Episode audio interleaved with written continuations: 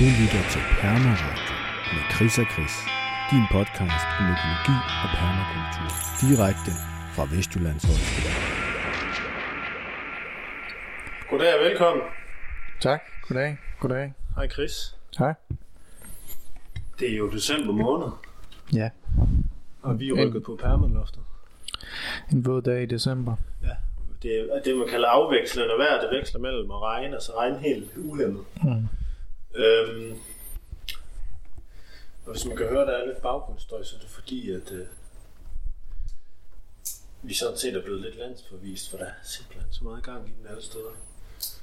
Og øh, altså, hvis man synes, man kan høre havet, så er det ikke havet, det er mig, der sidder i en, i en, i en sækkestol med kugler i, den ligner noget fra 80'erne. Og jeg har lidt fornemmelsen af, at jeg, jeg ved ikke, om at jeg er til Simon Spises 60 års fødselsdag eller sådan noget, så jeg kan lige høre, hvis man læner sig tilbage. Det er simpelthen lyden af flydende ja. Vand, men det er altså en kurvestol. Jeg har hørt, at der øh, på et tidspunkt er set en mus i den der øh, sækkestol der. Ja, det gør det bare endnu bedre. Det er jo næstens følgesvand, og nu er det jo snart jul. Det er rigtigt. Øhm, vi skal jo egentlig snakke om øh, vand. Vand i haven og akvakultur i dag. Men jeg kunne godt lige tænke mig, at vi først lige recappede på, om der var sket noget stort siden sidst. Vi har fået et gigantisk drivhus jo. Det er rigtigt. Vi har bygget et drivhus. Næsten helt ubeskriveligt stort. 250 kvadratmeter polytunnel. Ja, og lige nu der har vi...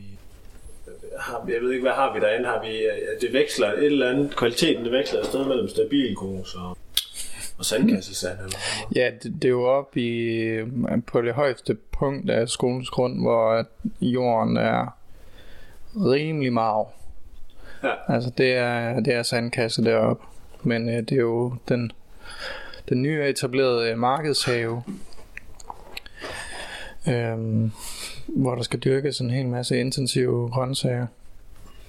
Jeg plejer, Så der kommer godt med kompost i. Og, jeg plejer at kalde det fremtidshaven, når jeg viser rundt, fordi at øh, ja, man kan sidde i en øh, strandstol på Islands Brygge, og så styre vandet her i Vestjylland det er med rigtigt. en Ja. app på sin telefon, ja. hvis man vil det.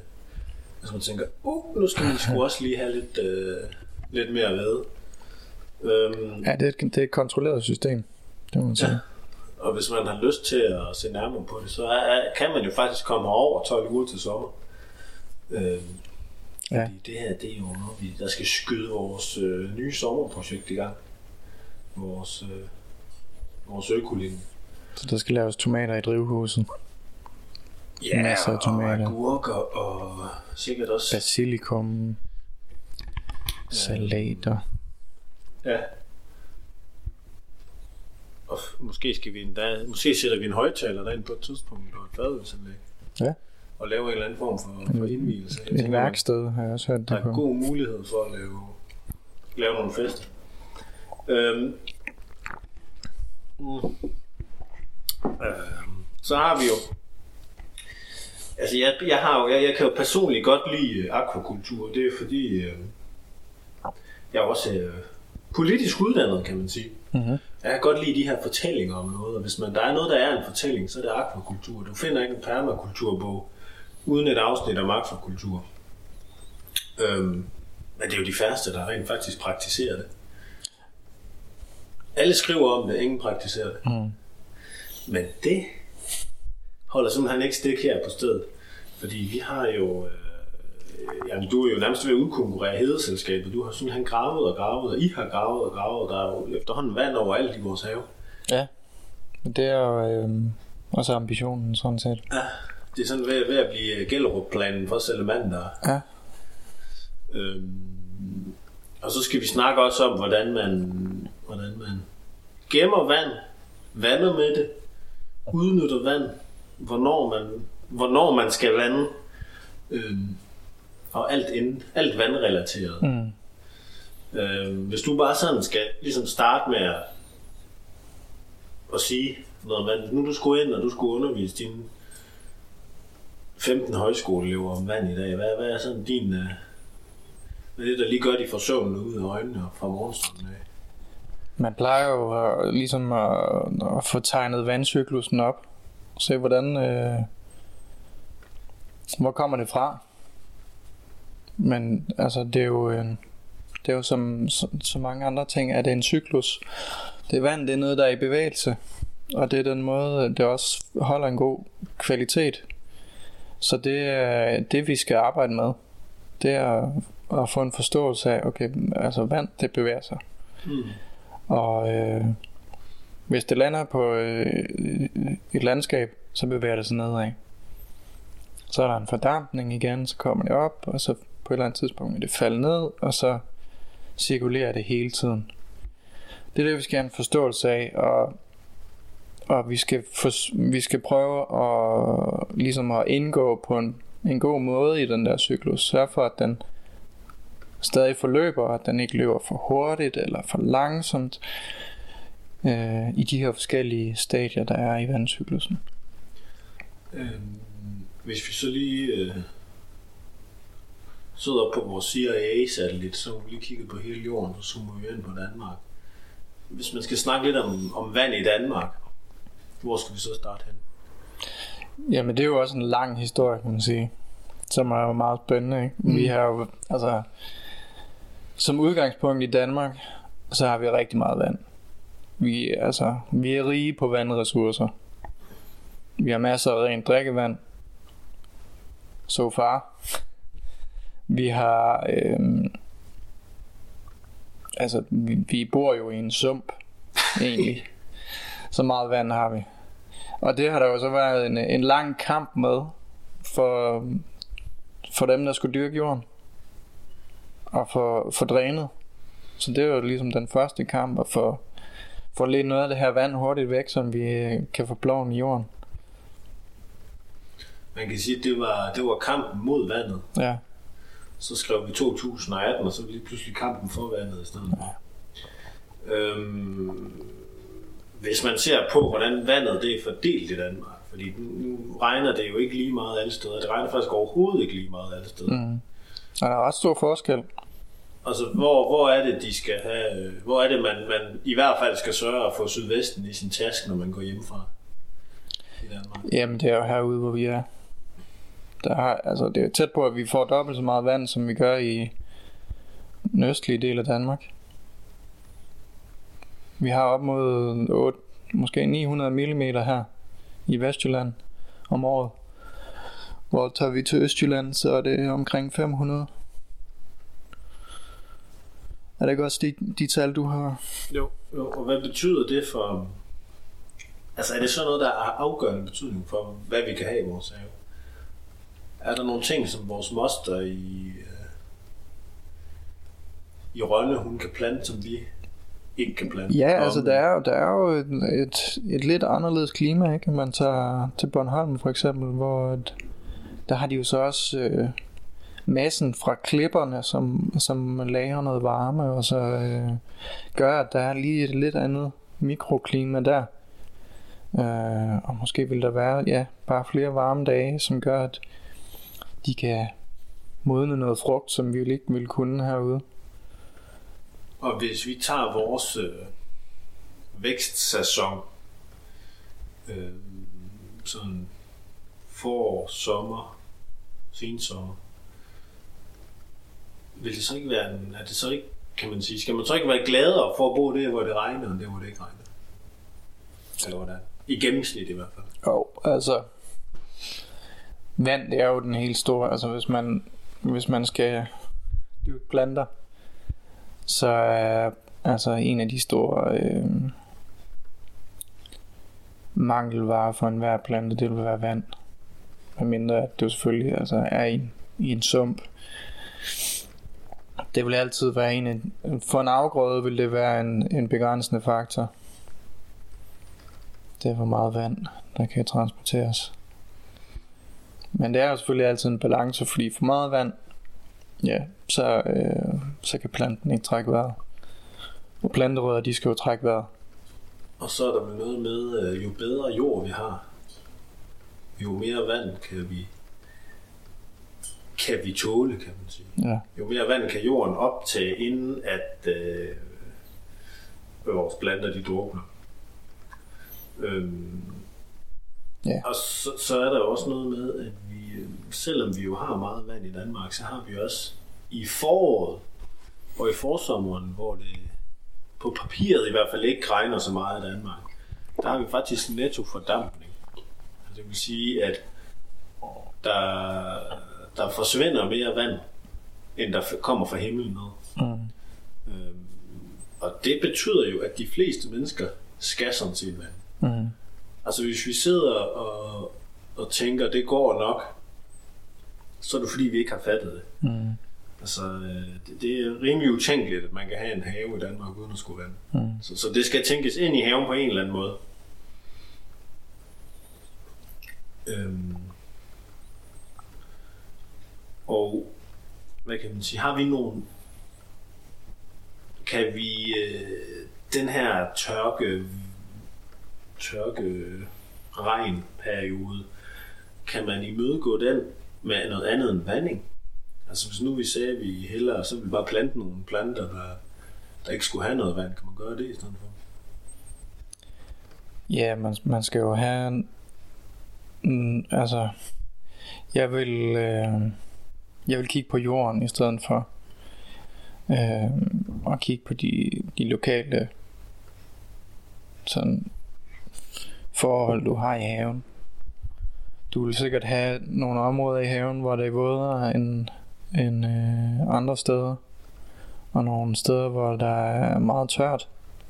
Så det vil være det første, man skal gå ud og orientere sig om. Og så, ja, hvis du virkelig har sådan en våd plet på din plæne sted, så er det jo værd at overveje, skal vi bare plante noget, som som øh, klarer sig godt i sådan en sådan en plet. Og så er det jo nærliggende at kigge på ting, som gror rundt om søer i vådområder. Og tage inspiration derfra og finde nogle af de planter, som også kunne have nytte for os. Men generelt, ja, så, så, så synes jeg, det handler om, det handler om jord. At, øh, fordi som du kort lige nævnte, at forskellige jorder har forskellige interaktioner med vand. Altså en, en sandjord holder ikke på vand overhovedet. Det løber hurtigt igennem. Hvilket kan være godt, hvis der kommer rigtig meget vand, fordi så er det hurtigt væk igen. Hvor en lerjord, den vil være langsom til at dræne det her vand. Så men der er noget, vi kan gøre, fordi vi kan ikke sådan lige ændre på istids øh, efterladenskaberne, lerjord og sandjord. Men vi kan jo opbygge kulstof, og det er jo den, der ligesom er øh, en buffer i det her. At den kan kulstoffet, humusen, kan både holde på vand, suge på vand i en sandjord, og øh, i en lerjord, der kan den være med til at, at, ligesom, at lufte jorden mere og, øh, og få drænet overskudsvand hurtigere væk. Så Men, det er en god måde at få afbalanceret de der forhold. Øh. Men kan vi, kan vi have så god en jord, at den kan udjævne nedbørsmængden hen over året?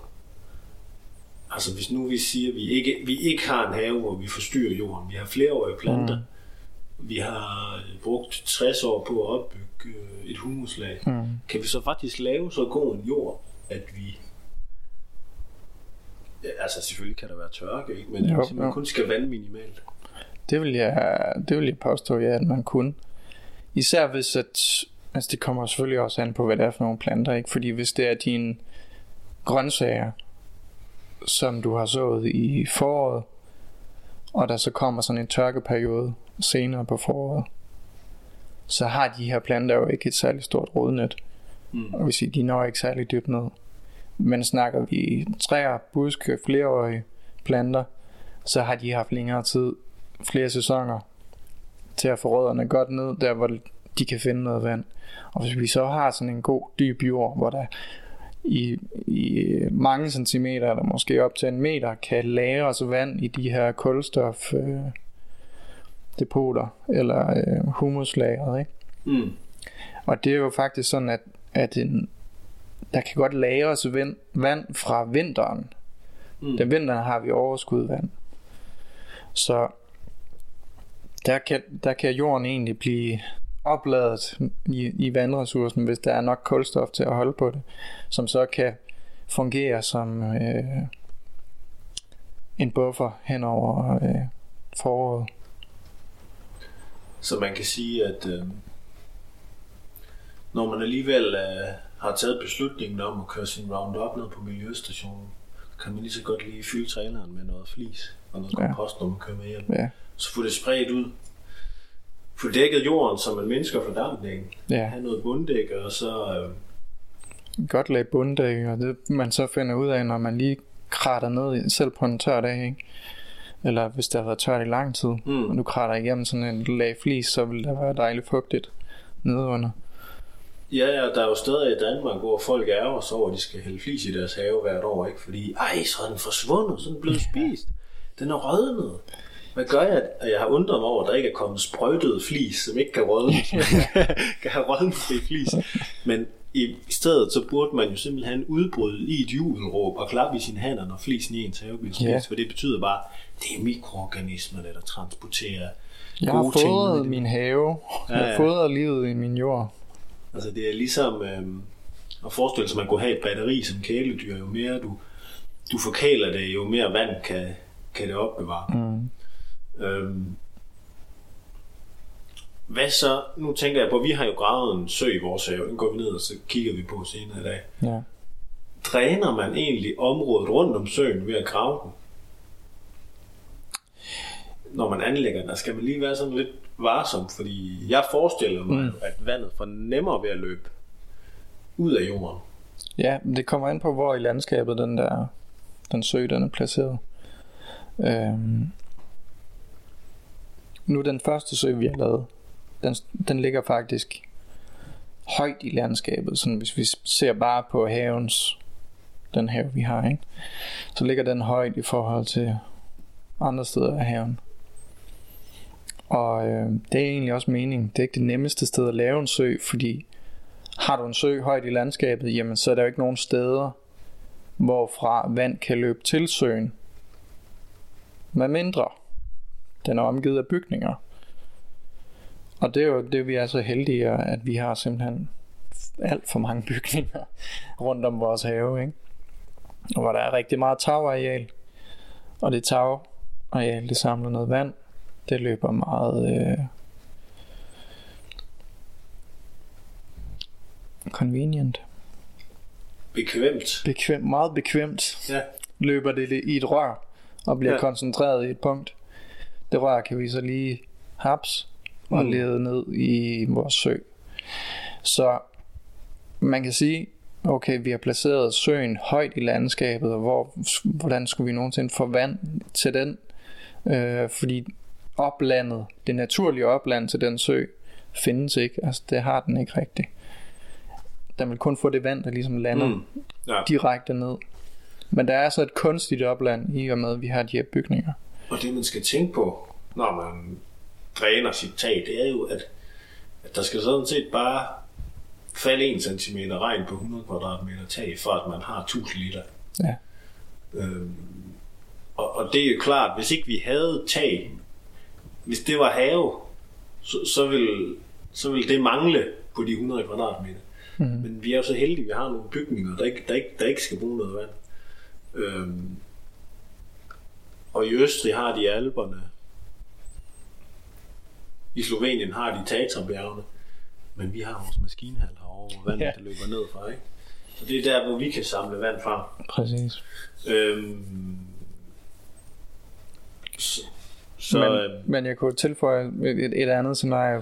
Hvis man så vælger, som vi så er gået i gang med nu her, at grave en ny sø i den lave ende af vores have, hvor vi er meget tættere på, på grundvandet. Der kan vi faktisk grave ned og finde grundvandet. Øhm, og der har vi jo lavet nogle kanaler til den sø.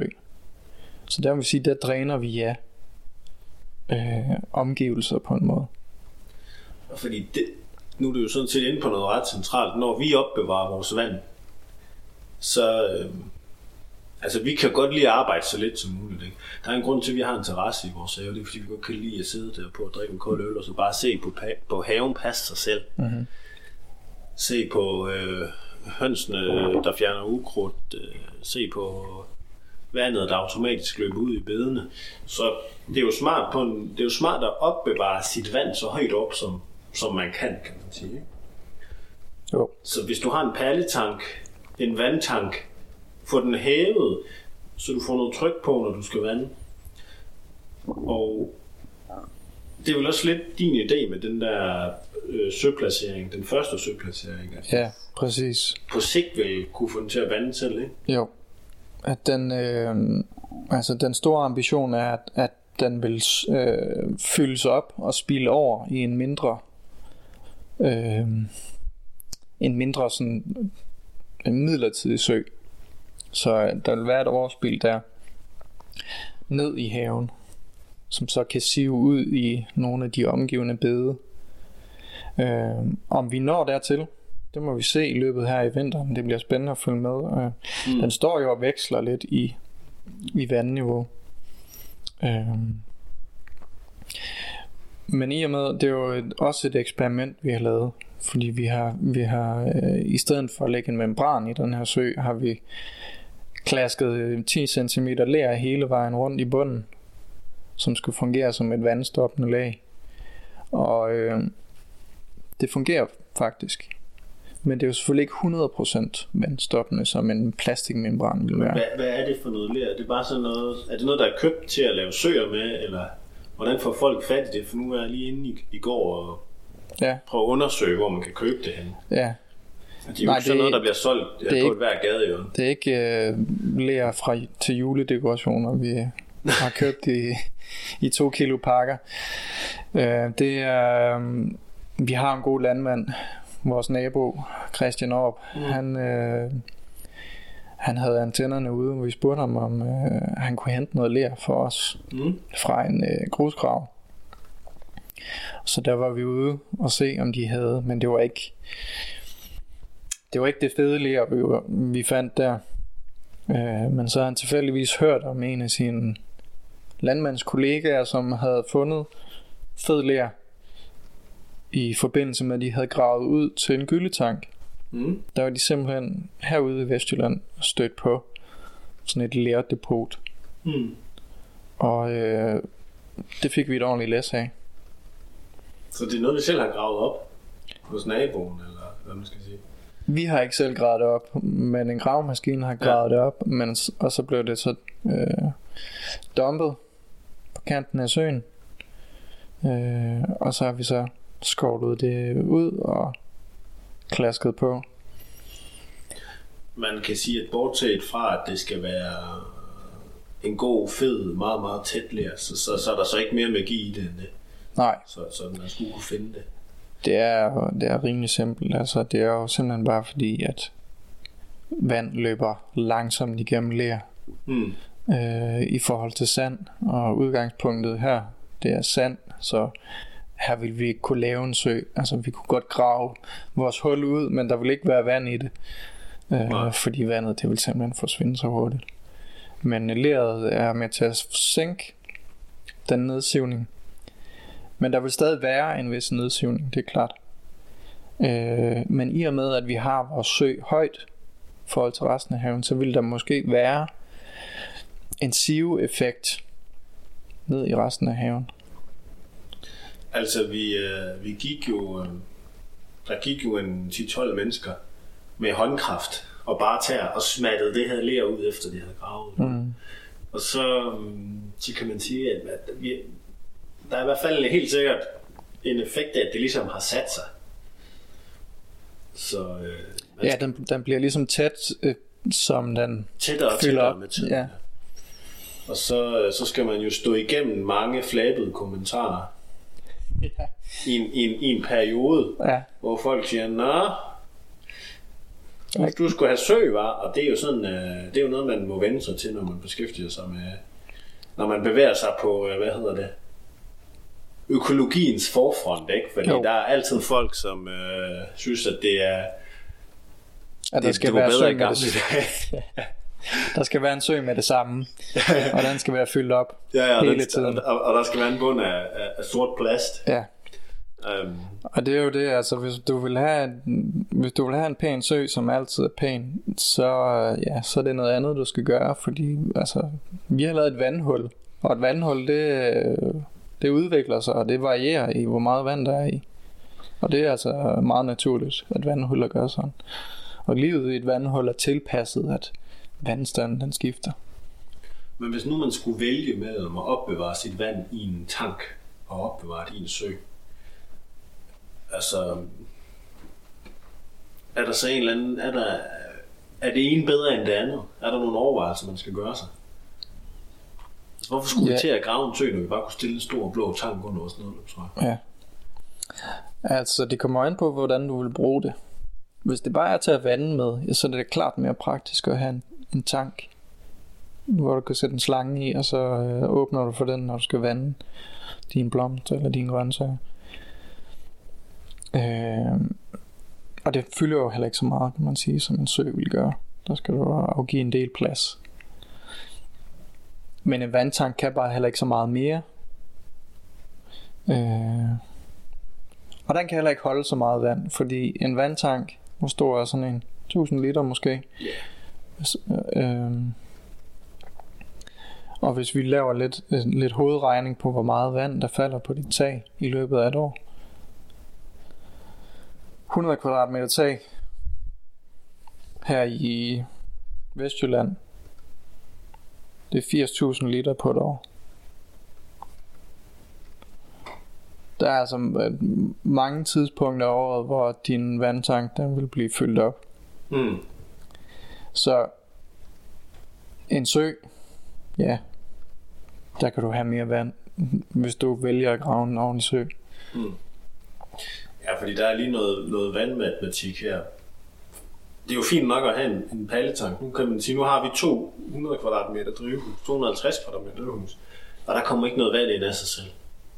Nej, Og hvis vi bare skulle vande, altså man kan sige, hvis vi skal vande mere end fordampning, nu, nu holder duen selvfølgelig også lidt på noget ved, så skal vi jo i princippet samle vand fra mere end 250 kvadratmeter. mm. Og så skal vi, øh, altså, og det skal vi jo alt sammen have, have opbevaret, og så skal vi have fyret det ind i drivhuset. Mhm. Og nu ved jeg ikke, altså nu kan man måske sige, lad os sige, at vi skulle bruge, øh, hvad der vil svare til 400 mm, sådan fra april til, til juni eller sådan noget, måske 500 mm. Altså, så skal vi jo, hvis vi, vi skal, vi skal det er til en, 50.000 liter vand. er en kæmpe vandreservoir, vi skulle have Ja, ja, ja. til at ligge. Øhm, og så, så stor palletank øh, har vi ikke, så der er jo et helt, en helt praktisk udfordring i opbevaring af vand. Har I egentlig tænkt over, hvad skal, skal vi gøre noget med det vand, der kommer fra drivhuset af? Der er ikke øh, lavet nogen planer for det endnu. Men øh, det er det noget, vi, vi går og tænker over, og nu hvor vi bevæger os ind i hele Markedshave, Tiny House, øh, landsbyprojektet, om, om der ikke kommer nogle gode idéer til, hvordan vi, vi udnytter det vand. Der er jo selvfølgelig et helt komplet vandingssystem Hmm. sat op, øh, som, som skal fungere inde i drivhuset og til resten af markedshaven. Altså det er jo sådan lige nu, der, øhm, der vil der jo så, nu, nu, nu kan man sige, nu falder der jo så vand fra øh, 125 kvadratmeter ned på hver side af drivhuset. Mhm. Som, som vander en stribe hen langs teltduen, så er vel simpelthen lige langs den der stribe, der vi et fuldstændig Det er rigtigt. fantastisk vådområde. Ja. Vi snakker, vi snakker jo Nildeltaget. Og det er, det er en lille fix idé. Øhm, og en, en som øh, vi har set også øh, et eksempel på i øh, på Friland. Hmm. på, i, i øh, hvad hedder det? Hos Karoline og Tygo Hmm. Myres. Hvor øh, de på siden af deres drivhus har gravet ud en lille kanal. Og så lagt en øh, plastikmembran i for at holde på det vand der kommer op fra taget af det drivhus her og simpelthen lavet sådan en lille sø vådområde hvor man så kan have de her aquakulturplanter. Altså, vi kunne jo også lave et bed, som skulle optage det, men det, det, det er lige Ja. pludselig rigtig, rigtig meget vand, der kommer til det. Det er det nemlig. Øhm, men i og med, at vi har sådan en sandet jord, så, øh, så tænker jeg egentlig, at det vil kunne nedsives ret hurtigt. Men man kunne jo godt, hvis man laver et, øh, opbygger et bed med et godt lag kompost, og det så kan fange noget af det der vand, så kunne man måske godt have nogle, nogle vandtørstige, ekstra tørstige planter Mm. til at stå. Ja. Ah, det er i hvert fald en overvejelse værd. Også øh, måske noget kombination. Man kunne måske nedgrave et hyggelbed. Ja. Simpelthen for at få noget svamp i jorden Ja. og, og holde på noget. Øhm, ja, fordi hvis man nu lige nu vender vi lige tilbage til den der palletank, man har stående. Altså, øh, det er rart, at den er højt op. Det, det er din sø formentlig ikke, medmindre du bor meget heldig. Det vil sige, at du kan få noget tryk, du kan vande med. Det er også et sted, som myg de godt kan lide at være. Og der kan man hælde, hælde nogle, øh, nogle øh, ja, ja, altså englænder kalder det mosquito eaters. Jeg ved ikke, om man bare oversætter til myggespiser. Man kan godt få nogle fisk, man kan hælde i til at spise de der myg, sådan, der ligner små akvariefisk. Og det er jo så cirka det liv, du kan få i din palletank. Ja. Øhm, og så kan den være termisk masse. Ja.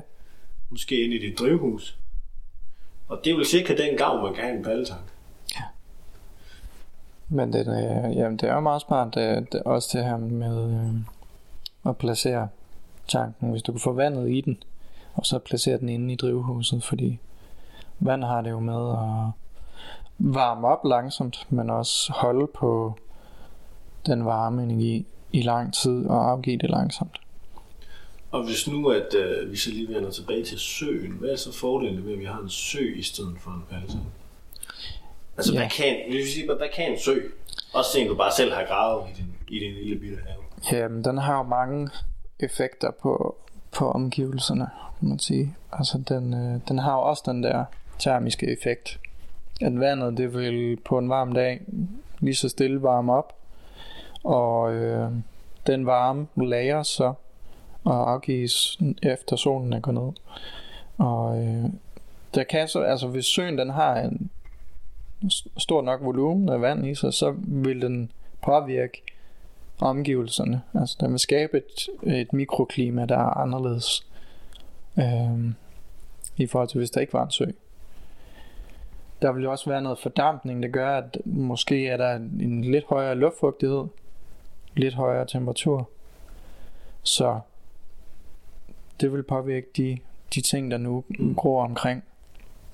Og så tiltrækker det jo bare rigtig meget dyreliv også. Rigtig mange insekter, rigtig mange fugle. Og det vil jo også have en effekt, ikke bare på søen, men på den omgivende have. Fordi når de her dyr, de er her, så bliver de jo også øh, i haven øh, i noget tid. Og kan, kan berige livet på Og forskellige æde nogle måder. af de ting, som vi gerne vil have med. Ja. Øhm, og så øh, det er jo også godt at vande med søvand, ikke? Fordi at, øh, der tit er nogle næringsstoffer i, så der er jo sådan Ja. lidt gødningsvand i det. Og hvis man har ænder eller høns, Så er der rigtig meget primært, gødning. primært ænder, ikke? Så, så har du faktisk noget helt fantastisk gødningsvand. Ja. Og det skal de nok hjælpe dig med, helt uden du beder dem om det. Øhm, Ja, der vil koncentreres nogle næringsstoffer i sådan et, i sådan et vandhul der. Og så må man jo leve med, at øh, de der frø og salamander, som man er blevet så glade for, de lever et mere udsat liv. Mm. Og det er i hvert fald noget det, vi har erfaring med, at øh, netop som man glæder sig over, at der kommer liv i en sø, så kommer hønsene og spiser frøerne. Og, altså ikke, at de udrydder dem fuldstændig, men, øh, men der kommer sådan set også, man kan også sige, der kommer jo næsten hurtigere dyreliv, end der kommer planteliv. Ja, det kommer sådan lige med det samme nærmest. Det var noget af det, der er sjovt at følge med i. Bare det første. Vi gravede i søen sidste vinter, Mm. og allerede der om foråret, så ser man, så begynder der at komme øh, vandkalve, rygsvømmer og skøjteløber og ja, fuglene, de er der jo selvfølgelig også nede og, og vaske sig og, og få en tår. Det er, noget, det, er, det er jo en af svarene på, hvorfor at vi ikke får en sø fyldt af myg. Det er, fordi vi gerne skulle have noget i den til at spise myggelav. Ja. Det er sådan set en ret, øh, ret øh, betydelig overvejelse at få noget, der kan æde af de der myg. Ja, Ellers så bliver For der vil være, der vil være myggelaver, ikke?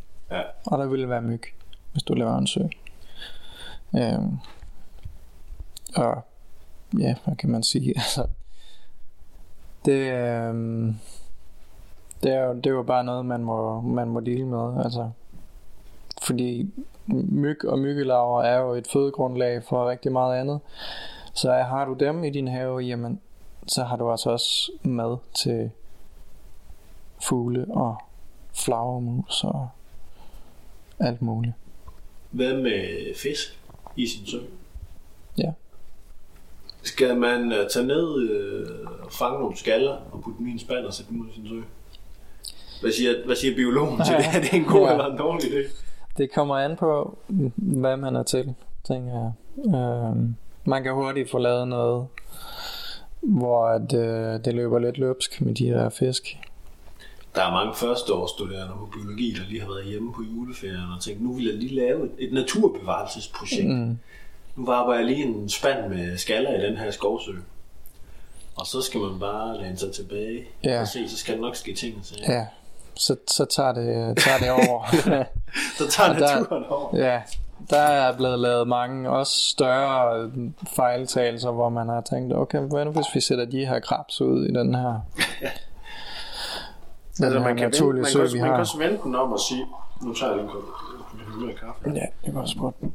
Øhm, man kan Men... vente den om at sige, når man sådan snakker om at introducere dyr, at det er ikke sådan noget med, at det kan gå galt. Det går næsten alt for galt. Ja, Sådan kan man sige det. Øh, det kan så det kan man sige, det, det kan måske være lige meget, hvis du så kan, hvis, hvis, hvis du så øh, kan afgrænse det. Problemet er, hvis vi begynder at lukke signalkrabs ud i et eller andet vandløb, hvor det ikke har været før, eller, eller øh, altså det er jo alt, problemet er jo, når, når morhundene de stikker af fra pelsfarmen, ikke? Mm. Øhm, fordi noget, jeg forestiller mig, man også kunne have med stor fornøjelse i sin sø, var jo krabs. ja, Og man kunne måske vælge nogle krabs, som var hjemmehørende i området i forvejen.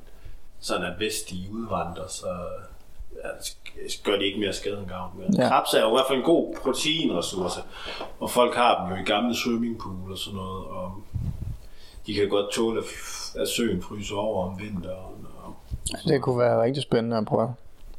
Så længe at man er, er rimelig sikker på, at man har styr på dem, ja. Øhm, så hvis man skal tænke produktionsdyr ind i sin, øh, sit, sin sø, så kunne det være et godt bud. Fordi nu, nu nævnte du skaller. Vi gider jo ikke rigtig at spise skaller.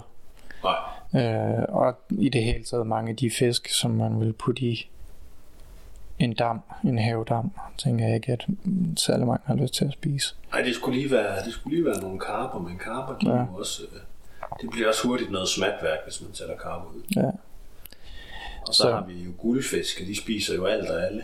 ja, Når der ikke er flere frøer tilbage, så spiser de hinanden indtil Ja. af. øhm, ja, så man skal tage en beslutning, altså vil man gerne... Det kan jo godt være, at man synes, det er sjovt at have fisk, og det kan jeg da godt forstå. Det er da sjovt at kan se nogle større dyr, der mm, svømmer rundt dernede. Øhm, men det går ud over det naturlige dyreliv, der vil være. Og især hvis man vil have padder i sin sø. altså så er vi jo også, så har vi også sådan noget som... Øh, altså det vi måske kunne, kunne, finde på at spise, det kunne være sådan noget som øre og, og øre. Det, det, er, det er en helt anden liga. Altså, Ja. Der er meget mere plads, meget mere vandudveksling, meget renere vand. Meget renere vand, meget mere ilt. Vi vil ikke have noget sådan plumret muddervand, Nej, som en, en, altså en mindre sø vil Nej, Måske så, er det, blive- fordi, øh, så, har vi, så har vi jo sådan noget som, øh, så har vi sådan noget i hundestejler størrelse. Ja. Altså det kunne man måske, måske overveje uden de helt store konsekvenser, men al- alle fisk skal have et eller andet at spise. Øhm, og, og, så skal de også skide, og det er der, dit, øh, det er der din, din ubalance, den typisk vil opstå, fordi du kan ikke, hvis ikke du har et økosystem, så, så har det en tendens til at gå lidt amok. Ja. Øhm, Og især hvis du fodrer uden for økosystemet, ikke? At du, ja. du kommer og smider foder ned til din fisk, jamen så tilfører du jo ekstra næringsstoffer til det der system, hvor du opformeder en god fiskepopulation, og så går det ud over resten. Men det, altså, dermed sagt ikke, at du kan, du kan sikkert godt, hvis du er heldig, og, og holder godt øje med, med tingene, for lavet en god sø, hvor du både kan have fisk og padder, mm. og det er der jo masser af, men, men du skal nok op i størrelse. Altså, øh, Altså noget af det, man gør i ferskvandssøer for at skabe en balance, det er jo tit, at man udsætter geder. Altså når man snakker større naturprojekter, ikke? Og der er vi nede i øh, nogle af de her genvandings... Øh, hvad hedder det? Genvandingsprojekter, hvor man har genvandet noget af det der indvundet, indvundet landbrugsland. Altså Ja. der har man tit udsat geder, så hvor man sætter geder ud tusindvis, fordi de skal sgu nok, øh, de skal nok ligesom sætte en, øh, en bare i toppen af det hele, for hvor meget liv der kommer. ja. Og så har du sådan et eller andet scenarie, hvor du svømmer et par store gamle geder rundt øh, til sidst. Og så, så når der ikke er så meget at spise, så har de en tendens til at uddø en lille smule, så blomster skallerne op igen. Mm. Øhm, det kan man nørde lidt i, hvis man vil det. Og, og øh, geder, de er om ikke en fremragende spise, så fremragende hønsefoder. Det er i hvert fald det, som de par geder, jeg har fanget i min tid, de er endt i Ja, ja, hønsefoder. måske. Lige koge dem Det 10 kunne jeg godt minutter, så de i hønsehuset. Og så bliver den ribet på 10 minutter. Ja, ja, og så kan du garanteret måle, så kan du garanteret måle øh, omega-3 fedtsyreindholdet i dine æg. Det stiger en Ja. smule. Øhm, altså ender er jo altid ender er altid en vandmæssig udfordring, fordi de skider jo. Altså de, de, de, de sviner jo Ja. vandet til.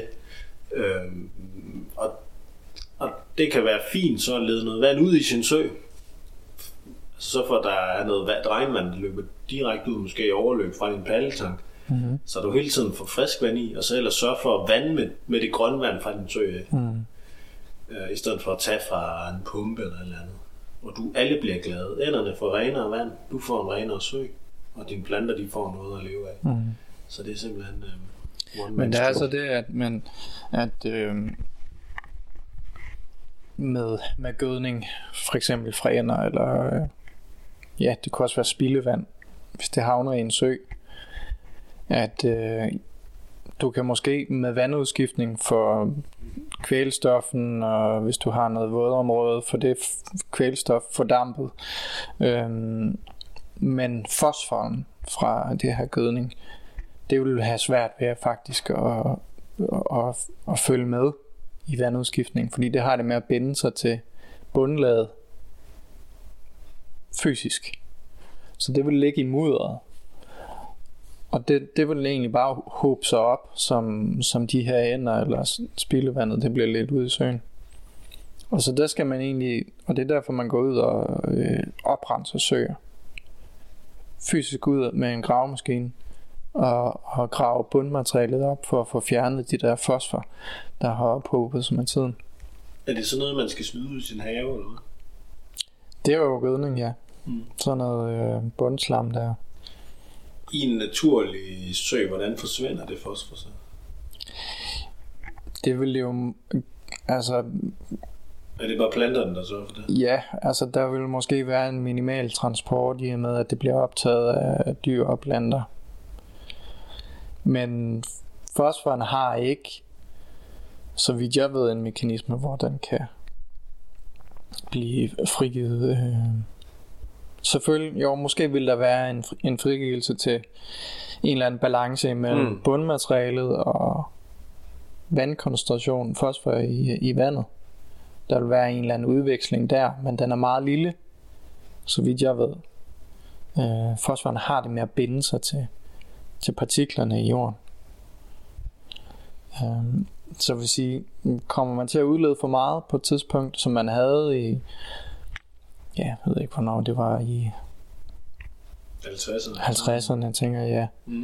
øh, før man sådan rigtig fik effektiv spildevandsrensning, og øh, at man så ledte vores spildevand ud i søer og kystområder, så øh, kunne man jo meget hurtigt få opbygget sådan en rigtig god fosforpulje i de der Mm. søer, som ja, ikke rigtig, rigtig flytter sig igen.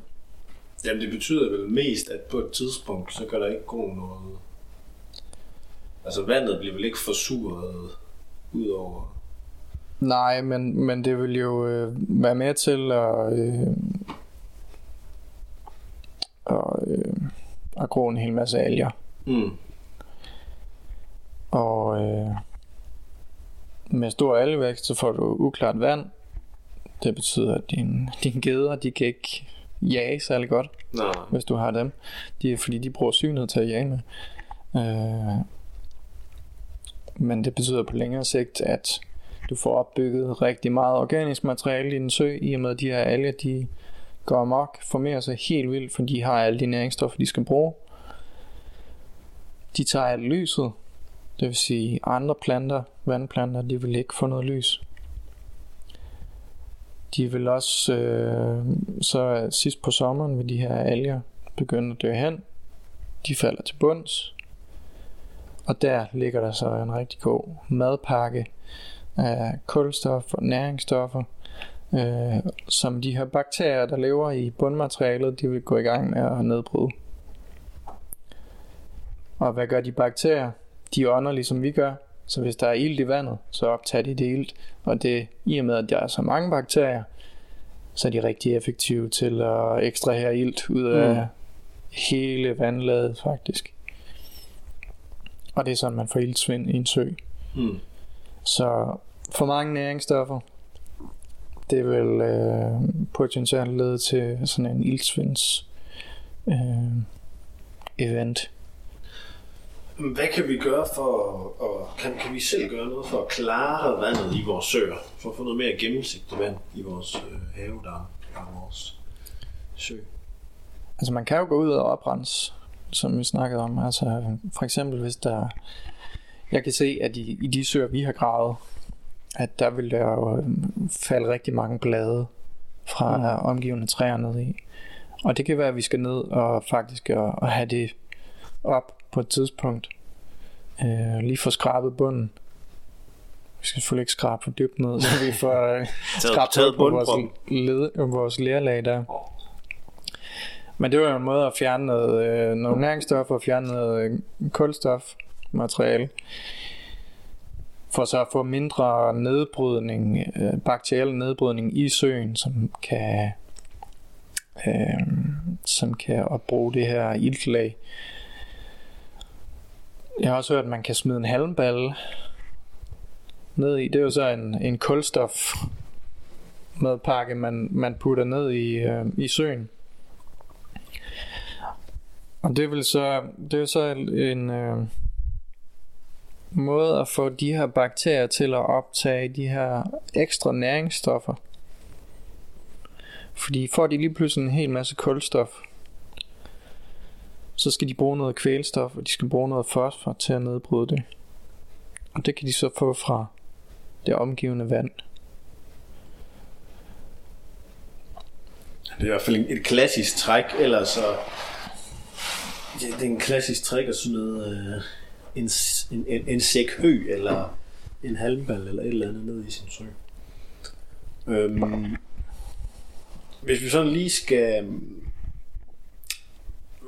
Når man, når man går over og snakker akvakultur, så er det ligesom der, hvor man ikke snakker om vandet bare som vandingsressource i haven, men vi, vi snakker simpelthen også om at plante noget i vand.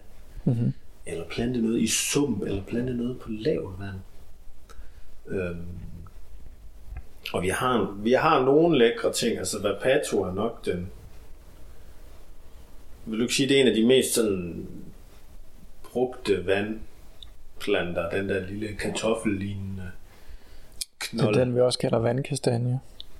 Jamen, det kan Det godt være. Det ved jeg ikke, om man også kalder det. Nej. Øh, Det ved jeg faktisk ikke. har Jeg har, ikke, jeg har ikke så mange erfaringer med at dyrke øh, de der endnu. Har du noget, som, øh, har du noget, du har lyst til at prøve? Jamen, jeg kunne godt tænke mig at prøve den der vandkastanje. Den skulle ja. lave sådan en lille fin nødeagtig knold. Ja, den er meget kartoffelagtig i sin, øh, spred, spredning, Ja. kan man sige. Øh, Men ellers så øh, er det jo oplagt at, at få dunhammer, synes jeg. Mhm. Øh, I og med at det er en hjemmehørende plante, som vi ved kan gro her i Danmark.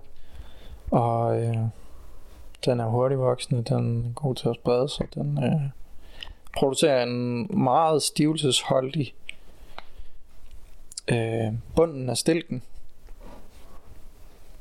Meget stivelsesholdig, sukkeragtig nærmest, øh, som skulle være rigtig god øh, overlevelsesføde, mm.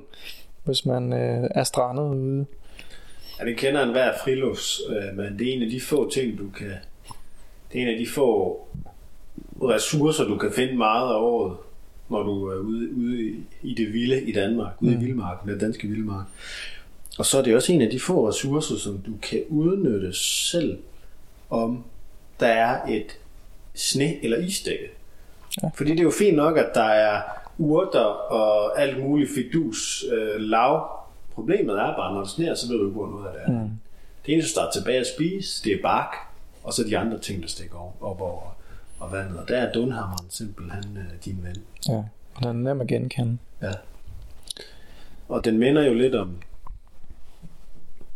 den minder lidt om, om nogle af de der skud, øh, hvad hedder det, bambusskud og sådan noget, som man bruger i asiatisk Ja. ja. i smagen. Ja.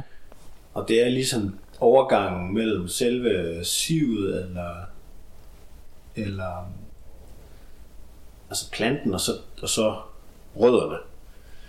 Og, og hvad kan man sige? Du kan også udnytte øh, tagrør. Altså de fleste siv kunne du faktisk udnytte på samme måde.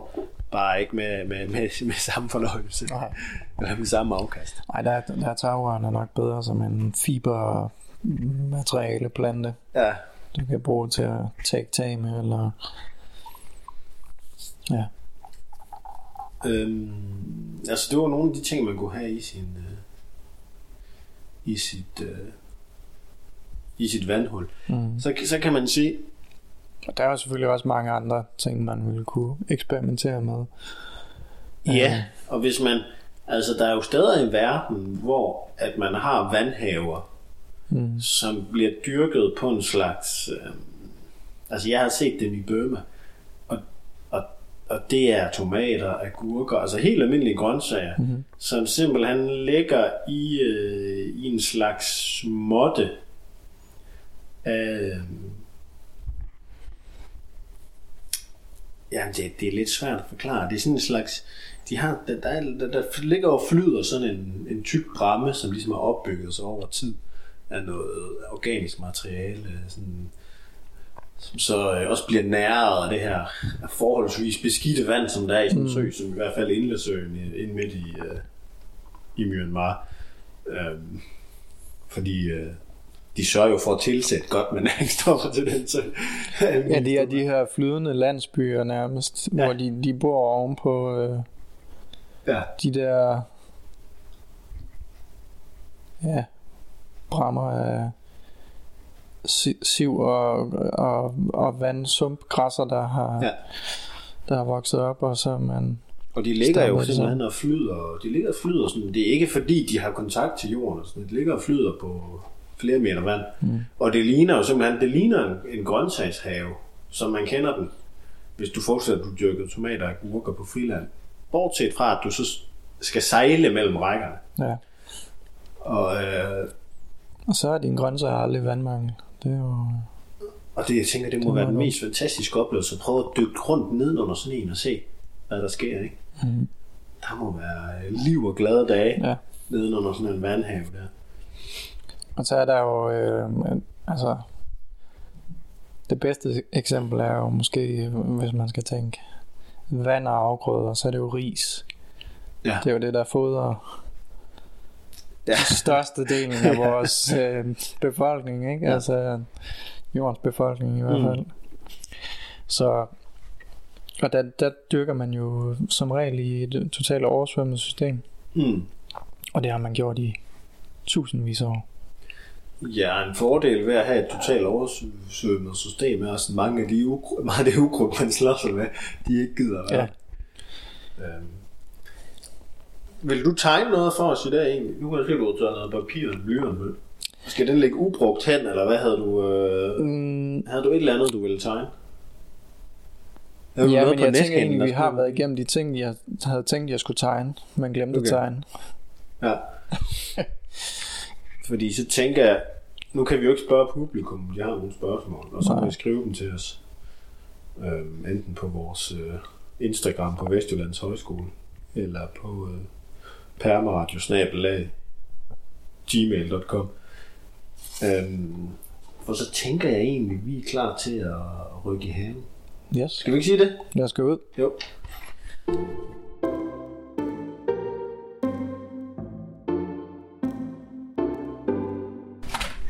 Så lige og rådet med den nye indhegning i går her. Det ligner jo sådan et sted mellem et... Hold da op, ja. Wow. Ej, den er simpelthen fantastisk. Nu vil jeg jo sige, at det her det var en rimelig permanent indhegning. Ja. Hvad skyldes det? Er det, øh, er det sådan noget fugleinfluenza-teknisk, eller hvad? Ja, vi har jo egentlig uh, vi har brugt det her mobile elektriske hønsehegn noget tid.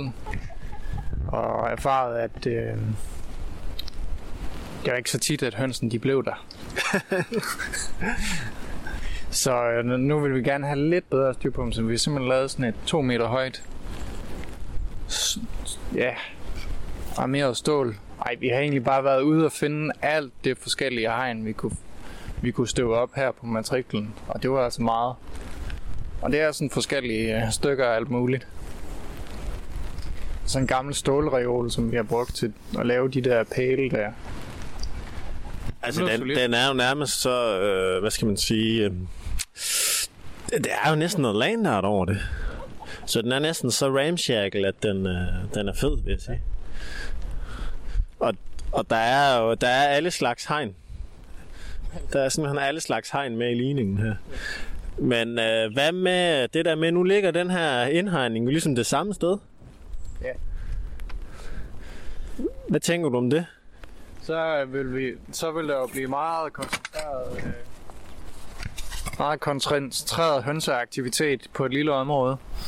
Det betyder, at de vil jo totalt rydde alt, hvad der er her. Ja. Øh, normalt så vil vi gerne bruge hønsene sådan i et mobilsystem, sådan at øh, vi kan flytte dem rundt og rydde de steder, som vi gerne vil have dem til at rydde. Øh, for ukrudt. Ja, det skal, jeg, har, jeg har jo, hvad kan man sige, når man har en, øh, en hønseindhegning i den her størrelse, nu praktiserer jeg jo selv en model, hvor jeg så, jeg tror, jeg har vel også, hvad er der her, 40, 40 50 kvadratmeter eller sådan noget i den stil. Ja. Øhm, det vil jo være oplagt, altså i stedet for at skulle til at flytte sin indhegning, så vil det være oplagt at have sin høns herinde en et godt stykke tid, og så simpelthen bare have sin grøntsagshave herinde. Ja. Altså have sin etårige grøntsager i den her jord, fordi det her det kommer til at være det her det kommer til at Springfyldt med kvælstof. ja, springfyldt med saft og kraft. Ja, det gør det i hvert fald. Øhm, Og fri for ukrudt jo. Ja. I hvert fald ja. øh, ukrudtsfrø. Og det kan jo være på sigt, at vi, øh, vi bruger det på den måde. Vi har også øh, overvejet, om, om vi kan kombinere høns- og kompostsystem. Så vi simpelthen kan få hønsene til at, at vende kompost for os, som vi så kan transportere ud herfra. Jeg kan se, der er dukket noget op her. Der, der må have stået en flagstang her en gang for mange år siden, og den har været, den har været gemt øh, bag, bag brumbærkrat, blandt andet. Nu er der dukket et eller andet op her. Jeg ved ikke, det, det kan også være, det er en, en gammel tysk øh, kampvognsafspærring eller sådan noget. Jamen, det er, øh, det kan selvfølgelig også være, men det er nok øh, resterne af en, en flagstang. Det er jeg. nok ret en flagstang. Ja, det var slet ikke det, vi skulle snakke om. Øh, jeg synes, vi skal starte med at se på... Det var sådan, vi gravede den her... Vores, vores første sø... Eller vi gravede ikke. Jeg gravede ikke. Jeg gik på. Og jeg var en af... Jeg, jeg, min, jeg satte mig ligesom for, at jeg gerne ville være ham, der kom med, med de, de støttende, opbakkende kommentarer øh, i stil med, det skal nok gå. Ja, der var en overgang, hvor vi hang, der var, hang vi lidt med næbet. Det var lidt svært at holde modet op. Øh, og den hedder jo James Pond, har, har vi døbt den. James Pond, ja. Den står meget godt i øjeblikket. Her i december måned. I, oh. Nu, øh, nu har det jo regnet her hen over efteråret. Sådan en eller anden, den er jo nok 40, 40 kvadratmeter eller sådan noget. 30 kvadratmeter. Ja. Og vi gravede jo simpelthen et... Øh, vi gravede, altså vi gravede længe. Vi havde nogle unge mennesker til at gå her. Det lignede sådan en eller anden øh, jernbaneprojekt fra Midtvesten. Ja. Øhm, så smed vi den her lermembran. Det startede jo egentlig med, at vi fjernede en gammel sø. Der, lå Der var, en, der var en lille bitte en, en plastikdam, ja, som også var helt groet til i... og vi trak simpelthen Yes. sådan en, en måtte af af snask. Ja, der var sådan en helt tyk rodmåtte. Der var ikke meget vandspejl at se på den. Det fik vi hævet op, og så gravede vi det ellers bare meget større. Så vi har sådan en diameter på 10 meter cirka. Og så har vi udgravet tre niveauer. Det er ikke fordi det er en forfærdelig dyb sø ind i midten er den måske en meter, og så øh, har vi sådan lavere niveauer rundt om. Og vi, man vil jo gerne have en, øh, i hvert fald hvis man går op i, i biodiversiteten, og øh, at vi vil have noget liv ind i vores, vores vandhul, så øh, er det vigtigt at have en ret lav hældning, og især mod syd, eller der, hvor vi får solindstrålingen. Øh, fordi hvis vi skal have padder, og vi skal have haletusser til at udvikle sig i den her sø, så skal vi have noget, noget dejligt varmt vand i løbet af sommeren. Og øh, derfor er det vigtigt, at den ikke bliver for stejl i profilen. Og at vi har det her lave, varme vand, hvor haletusserne de kan udvikle sig. Og øh, nu altså, kan du lige genopfriske for folk, hvad er det egentlig, vi gerne vil med frø og, salamander og deslige i vores have? Ja, altså man kan sige, hvis man skal tænke tænke i udnyttelse, øh, så, så kan de her padder måske have en effekt på, at de øh, spiser nogle snegle, eller øh, ja, de bliver en del af et økosystem. Øh, men egentlig så, så tænker jeg først og fremmest i diversitet. Og øh, vores landskab, som vi nævnte øh, i starten af udsendelsen, øh, har været gennemdrænet, Mm. og er det sådan set stadigvæk mange steder. Og det vil sige, vandhuller, små søer, det er der ikke særlig meget af tilbage. Det vil sige, der er ikke særlig mange levesteder for vores padder. Og padderne er nogle af dem, der er ekstremt presset i vores landskab. Øh, og det er jo også derfor, at der ikke er særlig mange storke. Øh, de er så begyndt at komme tilbage, så det kan være, at det går i den rigtige retning. Hvis nu man har været glad for at betale skat i mange år og kunne gå gratis i skole og på universitetet og gerne vil give en gave tilbage til, til fællesskabet, så skal man grave en sø i sin have. Ja. Øh, Det er en af de, de, de mest oplagte ting, man kan tage fat i. Den her sø, den ligger rimelig højt, eller den ligger på det højeste punkt i den her have. Ja. Er der noget andet omkring den her søs placering? Jamen, så ligger den jo op til øh, den her store værkstedsbygning, vi har.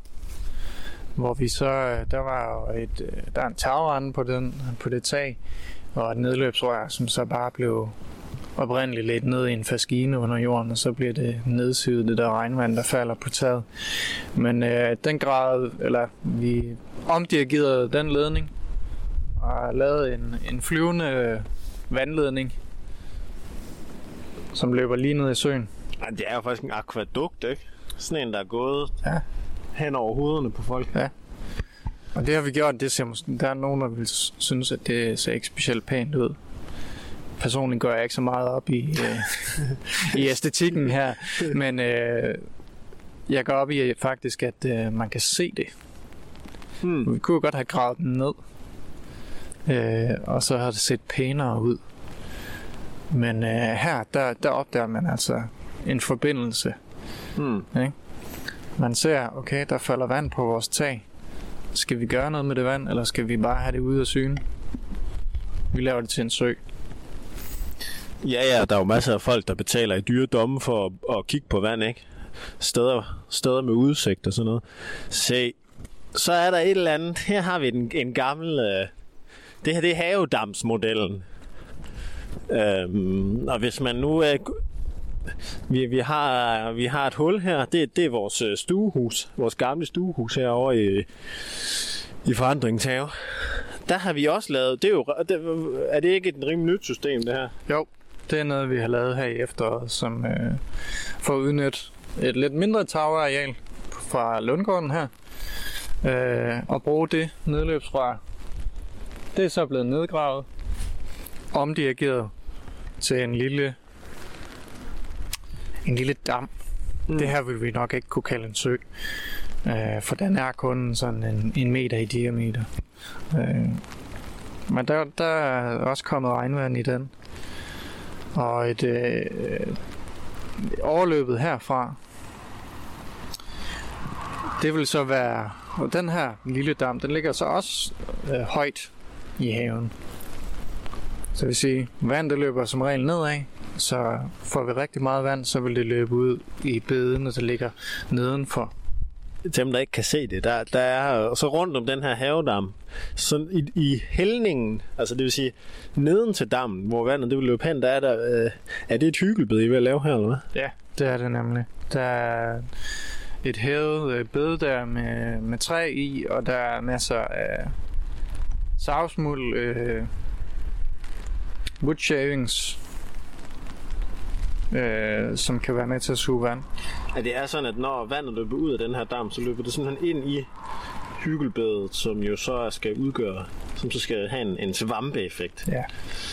Øhm, er det ligesom målet med den her øh, opsamling af vand, eller er det meningen, vi skal vande med det, eller hvad? Har du en anden mission med den her lille... Nej, altså det var egentlig hovedformålet til at starte med. Vi, vi overvejede også, om var det værd at lave en dam her, eller om man bare skulle lave... Et, altså man kunne også godt lave et, et regnvandsbed, øh, Mm. altså hvor det bare siver ud i et, i et område, som du har beplantet med, hvad du nu du har lyst til. Øh, og det er jo noget, som man, man kan lave rimelig nemt øh, i enhver have, hvis man har lidt, lidt plads. Her har vi så en, en, lagt plastik i, fordi vi vil også lave en lille øh, dam, som så kan være sådan en, en water feature. Ja, så er det jo rart her, fordi det ligger lige siden af vores øh, terrasse. Dels så kan man jo gå og kigge på det, og det, kan, det er jo sådan øh, noget af det, det dybeste urmenneskelige instinkt, vi har, det er, at vi kan godt lide at kigge på vand. Men samtidig, hvis man her om sommeren havde stillet nogle øh, potteplanter herude på terrassen, så man skulle gå og vande, så er det ret smart, du har et vandhul her, hvor du lige meget nemt kan vappe en, øh, en vandkande ned i. Ja. Og øh, gå og håndvande nogle mikro, mikrovand, dit, din mikrobede. ja. øhm, Der har vi jo plantet urte her rundt om. Øh, vi står jo lige stik mod syd, så der vil måske vi også får den her effekt af, at øh, solen stråler vil spejle sig ned på øh, dammens vandspejl og op på de her urter, vi har rundt om. Har I, har I fået fældet noget her? Syd, har det ikke stået? Eller er det bare blevet klippet sådan? Og vi har, der har egentlig været med et buskage her i det her system, vi kigger på. Øh, så det er blevet ryddet. Så har vi efterladt de her rødne, gamle træer, stammer, der står tilbage. Fordi det er også godt for en hel masse liv. Vi er nogle nedgravede baljer stadigvæk i den her have. Det har vi. Hvor Skal vi henne? lige Se, uh, om vi kan finde en. Kan jeg sige, mens vi går. Vi har to, lige nu har vi to, to hønsehus, og vi har to høns. Og det er simpelthen hane 1 og 2. Øhm, og det er ligesom sådan gamle, gnavende gamle mand. For at de ikke skal komme op og toppes, så går de i hver deres lille kongerige her. Ja, den ene han har fået sådan et mobilt uh, hønsehegn. Det man nok vil kalde semimobilt. Ja. Der skal to folk til at flytte den i hvert fald. Øhm, men den kan godt flyttes. Men faktisk i næste uge, der øh, regner vi med at skal ud og have købt en god flok, som kan flytte ind i det nybyggede hønsehegn. Og hvis man er hønseentusiast, så kan jeg sige, at dem vi har nu, det er noget, der hedder um, svensk bohuslen høns. Og nogle danskere kalder dem bare svenske sorthøns, og det er simpelthen nogle helt fantastiske høns, der, øh, der, der trækker tåget. Det er nogen, som øh, nogle sømænd havde med hjem fra Mozambique til Sverige i sådan 15-1600-tallet, og så blev det sådan en svensk landrace. Og det er jo egentlig et rigtig godt eksempel på integration. Ikke? Mm-hmm. Folk har glemt, at de ikke var svenskere. Øh, Og de er simpelthen sort som, øh, sort som natten. Ja, det ligner sådan nogle små dinosaurer, der løber rundt i haven. Og en af dem stillede træskoene på et tidspunkt, og øh, Du komposterede den på 14 dage? Ja, der, vi fandt den i hvert fald ikke igen. Nej. Uh, vi har faktisk komposteret flere af dem. Compostable chickens. Ja. Står og kigger på to nedgravede murbaljer. Altså bor du i en baggård i København, hvor der er øh, 4 kvadratmeter bed, så er det her nok mere realist, end, Ja. end du skal til at grave en, en brønd. Det er jo ikke noget, der har en kæmpe effekt på, på hele haven, kan man sige. Men øh, har man meget lidt plads, så er det jo en måde at lave en, en micropond, vil man Mm. kalde den. Øh, en murbalje, som du graver et hul, smækker du murbaljen ned i, så vil den øh, fyldes med vand, når det regner en del, og så skal man bare sørge for, at du putter et eller andet materiale, grene, sten er måske nok det bedste. Øh, sådan at hvis der er nogle padder, der godt kunne tænke sig at flytte ind, så kan de også komme op igen. Så sørg for, at der er en eller anden En bro. en bro, en trappe til de her padder, så du ikke får lavet simpelthen en dødsfælde. altså, det, det er sådan, at jeg har set øh, nogle af de her vandhuller her. og Der kan simpelthen være uhyggeligt meget liv i sådan en murbølge med vand, men det er jo klart, at hvis ikke man kommer op igen, så har du bare en masse grav for frøer. Og det er jo også et sted, hvor du kunne plante din, øh, din vand afgrøder, ikke? Du kunne sådan set godt smække nogle øhm, dunham ud i her. Det vil blandt andet have den fordel, du kunne håndtere det. De vil ikke sprede sig invasivt. Det vil, det vil være et meget godt sted at starte en eller anden vandkultur op for at se, hvordan øh, det formerer sig, ikke? og så kunne man måske flytte det ud derfra, hvis man har fået noget til at fungere. Vi har jo også gang i et eller andet fuldstændig horribelt stort anlægsprojekt her. Det minder lidt om sådan en... Øh, nogen er ved at optage en, en, en øh, altså sådan en film fra Første Verdenskrig eller sådan noget. I har gravet sådan en skyttegravsanlæg ned her. Ja, det er, det er noget af en, en større landskabsændring, vi, har, vi er ude i her. Øh, Nede i, i enden af haven, på det laveste sted, på grunden egentlig, øh, der har vi lavet et ret dyb, ret aflang kommende vandhul. Ja, hvor kommer det her vand egentlig fra? Altså, nu kan jeg se, at der kommer noget. Hvad er det? I har lavet noget tilløb til det også. Og hvad er det for noget? Er det bare øh, tagranden derhen, eller hvad er det? Jamen, der er faktisk tre forskellige, eller mere måske, forskellige kilder, vandet det kommer fra. En er, at øh, det vand, der nu står her i, er mere eller mindre grundvand. Vi stødte på et dræn i vores udgravning, så der har vi simpelthen øh, været så heldige at få, For drænvand? få mere? drænvand med. Ja. Og det kom herop fra. Det, det har vi lukket op for, og så har vi fået noget ekstra vand den vej. Så har vi været ved at grave en kanal, som kan se op fra, igen fra værkstedet på den store tagflade, øh, hvor vi så får lidt igen overfladevand, tagvand fra øh, værkstedet ned i søen. Har du nogen idé om, hvor meget, har du en forventning til, hvor meget det her grundvandsspejl, det kommer til at svinge? Det vil svinge, og det, øh, altså det er jo på sådan et tidspunkt som nu, vil det stå højt, fordi det regner mere i løbet af vinterhalvåret. Og øh, om sommeren, så vil der ikke være særlig meget, så vil vi måske ikke egentlig kunne se noget vand. Og det er det, vi, vi er lidt spændt på, fordi det vil jo være en blanding af, af overfladevand og grundvand. Og øh, så må vi se, hvor den balance den, den øh, ender henne øh, i løbet af sommeren. Måske bliver den helt tørlagt. Det er ikke til at Ja, sige. fordi naboen, der vander, kan jo pumpe, pumpe den tør ved at vande, fordi det er grundvand, ikke? Jo. Det kan i hvert fald sænke vandspejlet. Hvad med alt den her? Nu ligger der sådan nogle kubikmeter jord her. Er det noget, der skal blive liggende her, eller hvad? Nej, så altid når vi har gang i sådan nogle søprojekter, så får vi jo gravet en hel masse jord op. Og øh, vi er dogne, så vi gider ikke at flytte det der jord så langt. Vi, vi gider ikke at have det ud af haven i hvert fald. Så vi bruger det til at lave nye bede af. Men du har, altså... øh, Er det planen her? Nu kommer der sådan et, et sydvendt bed på skråningen ned til det her Ja. grundvandsmagasin, ikke? Det gør der. Og der kommer parallelt med det hele vejen op igennem haven egentlig. Øh, regner vi med at lave hyggelbede. Parallelle hyggelbede, som, som ligger øh, modsat landskabets hældning. Mm. Eller på tværs af. Ja. Også for at fange vand.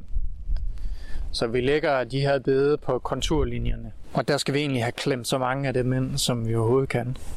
Ja. Så øh, vi får sådan lidt et bjerglandskab her. Polter, sø, han, ja. ja. han ville klappe i sin Ja. ja.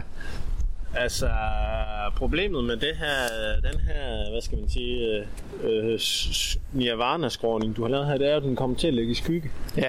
Skal I gang med, skal I gang med motorsavene her, eller skal det være et skyggebillede, eller hvad skal der ske? Altså på den her side, på øh, sydsiden, Sydsiden, ja. der har vi jo en del træer, som, øh, som skygger, ja. Men de skaber også noget læ. Og vi vil ikke fjerne for meget af det. Så, så modsat den anden sø, så vil den her sø nok ikke være sådan prime øh, padde hotspot. Selvfølgelig vil der kunne være padder her, men det er ikke sikkert, det er der, der lige er så godt til at, at, at foryngle. Så vi regner ikke med, at det bliver sådan øh, det mest sol. Hvad, med, hvad, hvad, hvad, vil du plante på bredderne hernede så? Jeg er ikke sikker på, at vi vil have noget på, på den skyggefulde side her, men vi vil have bede på den anden side. Øh, og der tror jeg, vi, vi fyrer nogle bærbuske ind. Altså noget af det, der er interessant her, det er jo også at se, hvor langt ned i jorden der faktisk er liv. Og selv her, Ja. når vi så kommer ned under hvad, en halv meter, så, så er det jo ikke bare sand. Nej. Vi, øh, Det er nemlig ret interessant på det her sted, at øh, vi har gravet, ja, hvor langt har vi gravet ned? Nærmest to meter ja. nogle steder. Og jorden, den er altså stadig sort dernede. Vi er ikke stødt på det her total døde sand. Og det er jo fordi, vi ligger så lavt her, at vi har en virkelig, virkelig dyb jord. Og det er også derfor, vi har brug for, eller vi har lyst til at bruge den her jord i vores bede, fordi det er jo faktisk udmærket jord noget af Altså det. det vi må gå ud fra, det er jo, at øh, det, er ikke, det er nok ikke istiden, der gør, at der er sort jord her og sand to Nej. meter væk. Vi har står i en gammel villahave. Der har nok været villahave her i 100 år. Den er byg, øh, Lundgården er bygget i 36, så i, i, i over 80 år er der i hvert fald ikke blevet pløjet, harvet, noget som helst udpint hernede. Så står vi i et område, der ligger meget lavt. Mhm. Øh, Der har været træer i mange år, der har været med til at bygge jorden op. og det, ja, det har nok altid været, det har nok altid været den, den mindst forarbejdede del af haven. Ja, ja. Den mest skyggefulde. Og der kan man altså virkelig se, hvordan øh, det gode krudt, det bare ligger i jorden hernede, Ja. i, i mange meters dybde. Og det er bare bygget sig op lige så stille over årene, i stedet for at blive nedbrudt. Og det her, nu, nu står jeg, jeg sidder her og tænker, at det her vil også være et fedt sted at have sine ander, ikke? Jo. Øh, også fordi, at om sommeren kunne det være, altså det er også meget godt at have skygge. Og så jeg tænker også, det kan måske bremse lidt af den der udvikling af næring, eller af alger og sådan noget. Men Det er rigtigt, ja. Fordi der vil ikke være så meget øh, algevækst i og med, at der er skygge. Og Så det kunne være et fint andet bed, sådan set. Det ville simpelthen også være meget nemt simpelthen at, at lige trække af sin, sin træsko, og så gå ned i vandet, og så kunne du gå ret nemt og, og, og bare sådan øh, med en spand eller noget, simpelthen kaste vand direkte op i bedet nede fra Ja. søen af Det kunne man øh, til dine bærebuske. Og så ville det være hyggeligt at komme herned. Det er jo, det skal man jo heller ikke glemme, at, at det er jo bare fedt at have vand i sin have. Altså, det, er- det er, ja, der er noget tiltrækningskraft i det. Jamen, det er Ikke bare for fuglene og dyrene, men også for folk. Altså, der er jo en grund til, at man, man gik og opdæmmede øh, vandløb som barn, ikke? Når det regnede. Det var, det er fordi, det er fedt at have i haven. Så, går vi, så, så følger jeg, nu, nu, nu går vi så fra det her um, grundvandsmagasin, som vi har gravet, og så følger jeg en lille rande i jorden, mm-hmm. som, øh, nu kan jeg se, du har fyldt, den er vel cirka 10-15 cm dyb. Der, der er stabil grus i bunden af den. Er det, er det med vilje? Ja, vi ville have et eller andet, som vi måske kunne holde... Holde øh, den her lille kanals form. Så derfor har vi fyldt noget grus i. Og der skulle vist også være en lille smule ler i det her stabil grus, har jeg hørt. Så det kan måske være med til at, at få kanalen. Og nu er vi fuldt den op. Nu kommer vi så op til et, et område, hvor vi ligesom har gravet en 5-10 cm ned i forhold til, til, til sådan et stort, fladt område, Mhm. som lige er sænket en lille smule. Ja. Hvad skal der ske her? Det her er vores fremtidige øh, vådområde-system. Kommer op fra vejen af, alt det vand, vi skal have i vores vådområde. Vi er, vi er, nu har vi gået rundt noget tid her på og lavet perma, og øh, så opdager man sådan nogle ting. Og hvis man tænker, tænker vandbevægelse, så vil man se, at der altid er de samme vandpytter på bestemte steder. Øh, vi hopper altid over vandpytter, når vi skal over vejen. Og ikke bare vandpytter, men der løber faktisk en lille, en lille flod, når det sådan rigtigt har regnet i noget tid. Og den løber hele vejen langs vejen. Og så løber den ned til vores nabo rundt om hjørnet der, og så oversvømmer den øh, en grusvej derhen. så det vi jeg tillade os at gjorde, det er, at vi har lavet en lille kanal for vejen af. Og øh, simpelthen ledt den der lille flod ind i vores have. Og det vand, det øh, løber så ud i det her ja, flade stykke, hvor vi vil have vådområde. Og det et vådområde, det kan, det er, at det kan være med til at rense vand. Det der vand, der kommer fra vejen, der er selvfølgelig alt muligt skidt i det. Det kommer både fra marker, hvor vi har konventionelle landmænd, og ja, vi ved øh, ærligt talt ikke, hvad der er i det der vand, så vi vil gerne have det renset. Og her er vådområder ret gode til det, fordi der har man øh, ligesom et sted, hvor vandet det kan stå, løbs og sive langsomt igennem. Vi har sat pil for, at øh, vi kan få noget rodmasse i, i den her vådområde. Og den rodmasse vil være rigtig godt levested for masser af mikroorganismer, og det er sådan set mikroorganismer, der er med til at rense vandet. Hvor langt har I stukket de der pilekvister ned?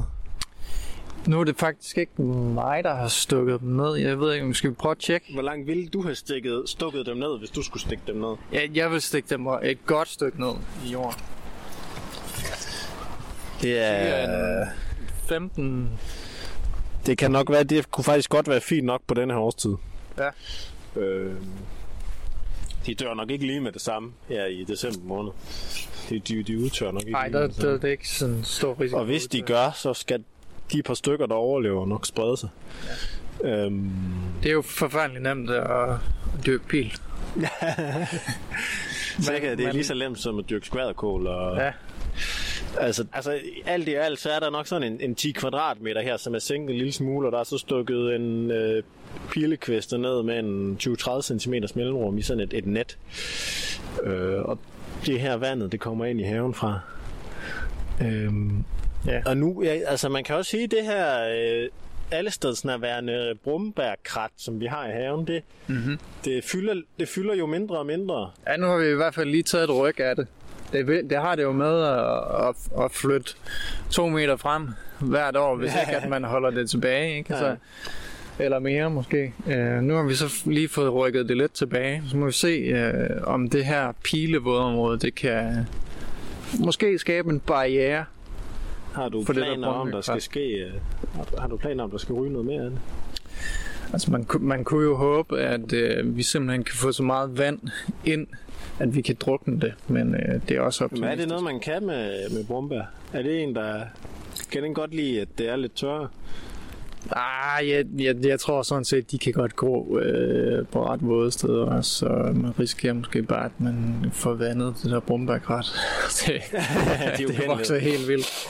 Øhm, så jeg tror, øhm, hvis vi rigtig skal det til liv, så skal vi nok have det skåret ned, og så skal vi have nogle øh, dyr på det i noget længere tid. Nogle får eller nogle geder, der kan gå og blive Ja, ved med at Og så skal vi jo have brugt jorden til noget andet, ikke? Jo. I gang med at bruge den til noget. Jamen, vi har, vi har øh, nogle geder på matriklen i hvert fald, som, som lige nu er nok mest i hyggekategorien. Ja. Og de kunne godt komme herned De kunne og komme på arbejde. til føden. Ja. Der, er, der er blevet lavet hul i et kvæsegn her, som vi går ud igennem. Det er også meget rart sted at have en sti ud af haven, faktisk. Ja, vi har fået Det er sådan en anden ting. god øh, smutvej her. Ja. Og nu kommer vi helt ud til, til vejen. Og det er jo meget, altså hvis, hvis man har 100 kvadratmeter tag der, 100 kvadratmeter tag her, altså der er jo tusindvis af kvadratmeter vej, som vi samler vand fra lige nu. Det skal man ikke øh, undervurdere, hvor meget vand, selvom det, det lige nu ligner det ikke særlig meget. Der er nogle få vandpytter ved, på, på, ved siden af vejen her, men øh, Det er jo bare rigtig tit, at der løber vand her. Det var lige naboen, der kommer på en traktor. Der kommer en mere her. Det ser faktisk ud som om, det stort set nedsiver her på de første 5 meter. Uh, det er jo sådan set også okay. Det skal nok, uh, det skal nok til fat. Og jeg kan i hvert fald se, at den første allestedsnærværende vandpyt, vi plejer her herhen, den er der i hvert fald kommet af med. Ja, det er rigtigt. Og hvis man kunne få, få flyttet det vand derovre på den anden side af vejen på en eller anden måde, det ville nok være mere, mere bøvlet. Ja, vi har, en, øh, vi har en vandpyt, som vi altid har over der, men Ja. ja. den kan vi nok ikke lede. Og hvis missionen den har været at forhindre vandet i at løbe her i siden af vejen, så er det i hvert fald lykkedes. Nu tager det sådan set den her stikvej ind i haven. Ja, det slår lige et, øh, et sving, inden det løber ned til naboen. Og så løber det igennem vores have og bliver nedsivet. Er der mere vand, vi skal have kigget på? Det er sådan her i Ringkøbing Skjern Kommune, at hvis man beder kommunen om at få lov til at grave en brønd i sin have og sætte en pumpe i, så får man som udgangspunkt altid lov til det. Og det er jo fordi, øh, vi, har en, vi har uhyggeligt meget vand. Og det gælder jo også, øh, altså vi har jo også en brønd med vores egen pumpe i. Øh, Ja. så, så, så, og det betyder jo først og fremmest, at vi ikke skal have dårlig samvittighed, når vi øh, pumper vand op. Nej, vi, vi har overskud af vand, altså. Ja. Og det, øh, der, der falder mere, end der fordamper. jo. Og øh, jeg ved ikke, om vi skal gå op og se på det her øh, vandingsanlæg. Nej. Altså, hvad, hvad har du gjort der tanker? Har du tænkt dig at lave en eller anden form for... Du vil jo ikke til at trække slanger her og sådan noget. Det er, vi vil gerne egentlig lave nogle passive systemer, som lige så stille kan, kan sive vand ud til nærmiljøet. Og så, øhm, så går vi lige op og kigger på det her. Nu går vi lige op og kigger på vores, øh, vores automatiske vandingssystem. Øhm, har du nogle øh, erfaringer med, hvor meget man skal hæve vand, før man får noget, noget vand, man kan vande med? Jeg har selv en, øh, en vandtønde hjemme i min egen lille have. Den er hævet cirka en halv meter over jorden. Det er nok til øh, den meget beskedende have, jeg har derhjemme. Men hvordan Men du det ud i haven med, med, øh, med slanger, der ligger og siver? Eller... Ja, man kan jo... Øh, jeg har bare puttet en vandslange, som er ned til bunden af den der tønde. Den kommer ud i toppen faktisk. Men så har jeg så lavet et, et sug. Så hver gang, at jeg tager slangens, den anden ende af slangen, udmunding, ned under vandniveauet i tønden, så begynder det lige så stille at løbe ud. Øhm, Det er selvfølgelig ikke kæmpe tryk på det. Det er ikke sådan, jeg kan stå og, og, og lave vandkrig med det og sprøjte. Men der er, vel Ja. ikke noget, der er vel ikke noget i vejen for, at du får så meget tryk, at du faktisk kan sprinte lidt ud i din have, hvis du bare hæver dit vand nok. Nej, det burde kunne lade sig gøre. Men, Altså, altså men det- om det er praktisk, det ved jeg. Nej, fordi øh, du kan altid øh, med en, du kan altid med en elektrisk pumpe pumpe vand ud i din have, men der er vi jo igen, der er vi jo igen ude i det her med, der er, så, så har du input, Ja. og du har, øh, du har mekanik, der kan gå i stykker. Og nu bevæger vi os lige så stille op mod, mod det her, øh, vores nye kæmpe drivhus. Og det er jo sådan, hvis man slår op i højskolesangbogen, så finder man den sang, som Ebbe Kløvedal Reik, han skrev til Vestjyllands Højskole i, hvad var det, 94 eller sådan noget, til vores 25 års jubilæum, og der står jo, han kalder det jo nutidens gemle. Og nogen vil sige, at det måske er at, at gøre, øh, at ligefrem kalde det her for gudernes hjem, det er måske lige en tilsnigelse. Men denne her hal heroppe, du, det ligner jo godt nok noget. Altså, hvis der havde ligget et drivhus i Valhalla, du sad der set sådan her ud, og der kunne have siddet 100 vikinger herinde og kastet ben over skulderen. Øhm, nu har vi sådan et vandingsanlæg her. Hvad er egentlig grundelementerne i det? Er der nogen... Fordi vi har ligesom... Vi har trukket en lang hovedslange. Så har vi nogle slanger op fra det. Med en elektrisk styring på. Øhm, og hvad kan man egentlig med det her meget, meget højteknologiske vandingsanlæg her? Jamen, der, altså, der, der sidder jo en timer på, der, der går i gang om sommeren. Så øh, skal man egentlig ikke rigtig bekymre sig om at vande, fordi det sker bare automatisk. Og der står nogle sprinkler, de går i gang på samme tidspunkt hver dag. Og vander en time cirka. vander i alle bede. Det er Ja. vel meningen, at man ikke behøver at vande alle lige meget, ikke? Jo, Man kunne man, godt... man kunne selvfølgelig godt øh, ja, lave forskellige... Man kunne lave mikromanagement Ja, af sit, sin vanding, hvis man vil. Øh, Jeg kunne godt tænke mig at se, at du siger, at har hængt noget vanding op herinde i, uh, i drivhuset. eller det har Nynne. Ja, det har Nynne gjort, det skal vi, det skal vi ikke tage æren for. Selvom du godt kan tage noget af for det her drivhus. Øh, Og det er, sådan en, øh, det er simpelthen sådan en polytunnel. Så vi har et, øh, et skelet af jern, øhm, som så er blevet trukket over med noget plastik her. Ej, og der er faktisk øh, der er dejligt lunt. Og om ikke andet, så er der i hvert fald også dejligt læ. Ja. Ja, ja, ja. 2,2 grader, siger termometeret. Så hvad tænker du så, der skal etableres af vanding herinde? Her, nu er det jo Nynnes territorie, vi er inde på, så hun har planer på det. Øh, men her, der skal der være sivslanger, som egentlig bare bliver koblet på det udendørs vandingssystem. Så det kommer til at, der kommer til at lægge sivslanger i de her øh, standardiserede øh, bede, vi har. Og det er jo, i forhold, i forhold til sprinkler, så er sådan nogle sivslanger noget mere vandeffektive. Fordi der, der får du ikke sprøjtet det op i luften og få en hel masse Nej. fordampning af vand.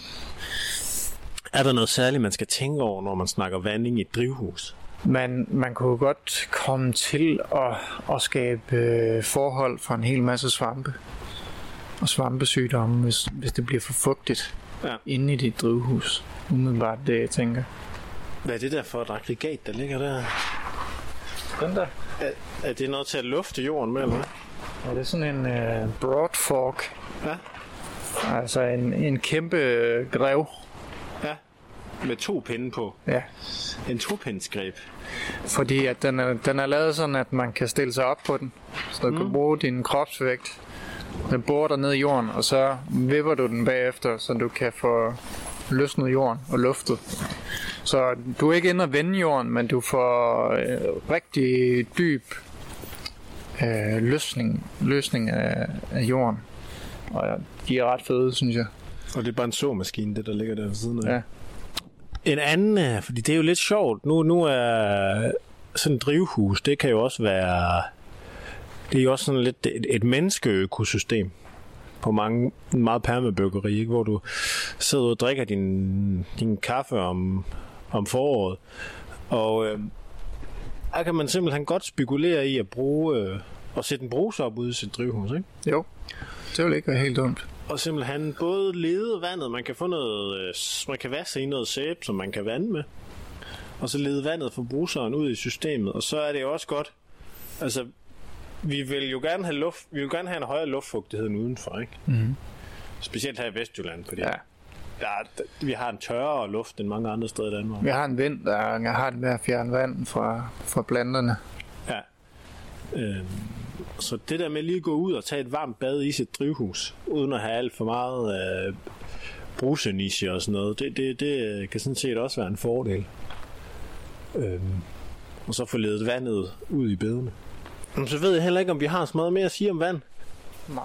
Det eneste, jeg lige, øh, det eneste jeg tænker, vi lige skal tage en, øh, en føler på herinde, vi lukker og slukker for i dag, det er, øh, det er måske mere sådan en udviklingsstatus her i vores, øh, vores have. Nu har vi jo, vi går jo mest rundt ned i forandringshave, som er sådan den, den hardcore permahave. Det er jo nærmest en skovhave.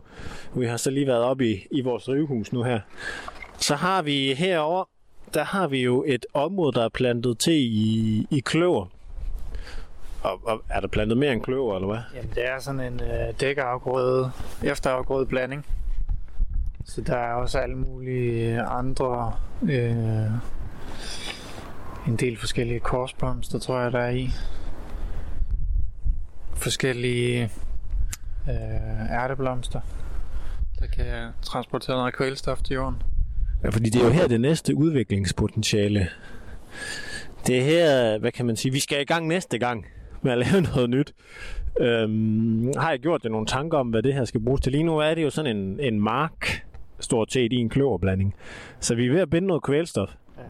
Og noget kulstof. Ja. ja. Der skal laves noget jord. Øh, så der simpelthen at vi kan forsyne hele højskolen med hjemmedyrkede grøntsager.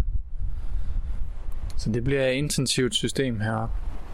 Og allerede sådan set godt på vej. Så har vi, så har vi det her stykke mark, som så kommer så efter vores kløverblandingstilsåede stykke. Og det er bare gamle hestefold. Ja. Det skal vi også i gang i på et eller andet tidspunkt. Det kunne være, at vi skulle lave noget, noget regenerativt jordbrug dernede. Ja. Noget lidt mere øh, markagtigt. Ja, altså det er jo... Der er ikke særlig dyb jord, det er meget sandet deroppe. Og man kan også se det på vegetationen og i løbet af året. Det bliver ikke særlig højt, fordi der er bare ikke særlig meget vand og særlig meget næring i den jord. Øhm, Så det er også sådan et areal, jeg tænker, det er, det er faktisk rigtig godt sådan naturareal. Og så, øh, så skal man jo tænke på, at når man går fra sandkasse til dybt, dybt humuslag, så har, øh, så har vi også altid mulighed for at binde en masse CO2 i jorden. Det har du jo ikke, hvis du har hvis humuslaget allerede er der, så, så har den jo ikke potentiale til at... Og det, der, der er jo lidt forskellige bud på, hvor meget CO2 man kan binde i en hektar. Nogle siger 750 tons og sådan noget. Men det er også en af de der gaver, man kan overveje at give tilbage til samfundet. Ikke? Køb en hektar. Bind kvælstof i den. Ja. Øhm, og det, kan vi, det er jo også noget, det vi kan... Ja, det er jo noget af det, vi også kan, kan gøre dernede. Og en nem måde at gøre det på, det er simpelthen at lave vådområder og søer. Få vand på det, fordi så får du opbygget noget kulstof også. Eller få afgræsset. Ja. Få forstyrret, altså, hvad hedder det, afveksle mellem fred og ro og afgræsning, ikke? Øhm. Men så tror jeg, på den, øh, på den note, så tror jeg, vi slutter her for i dag.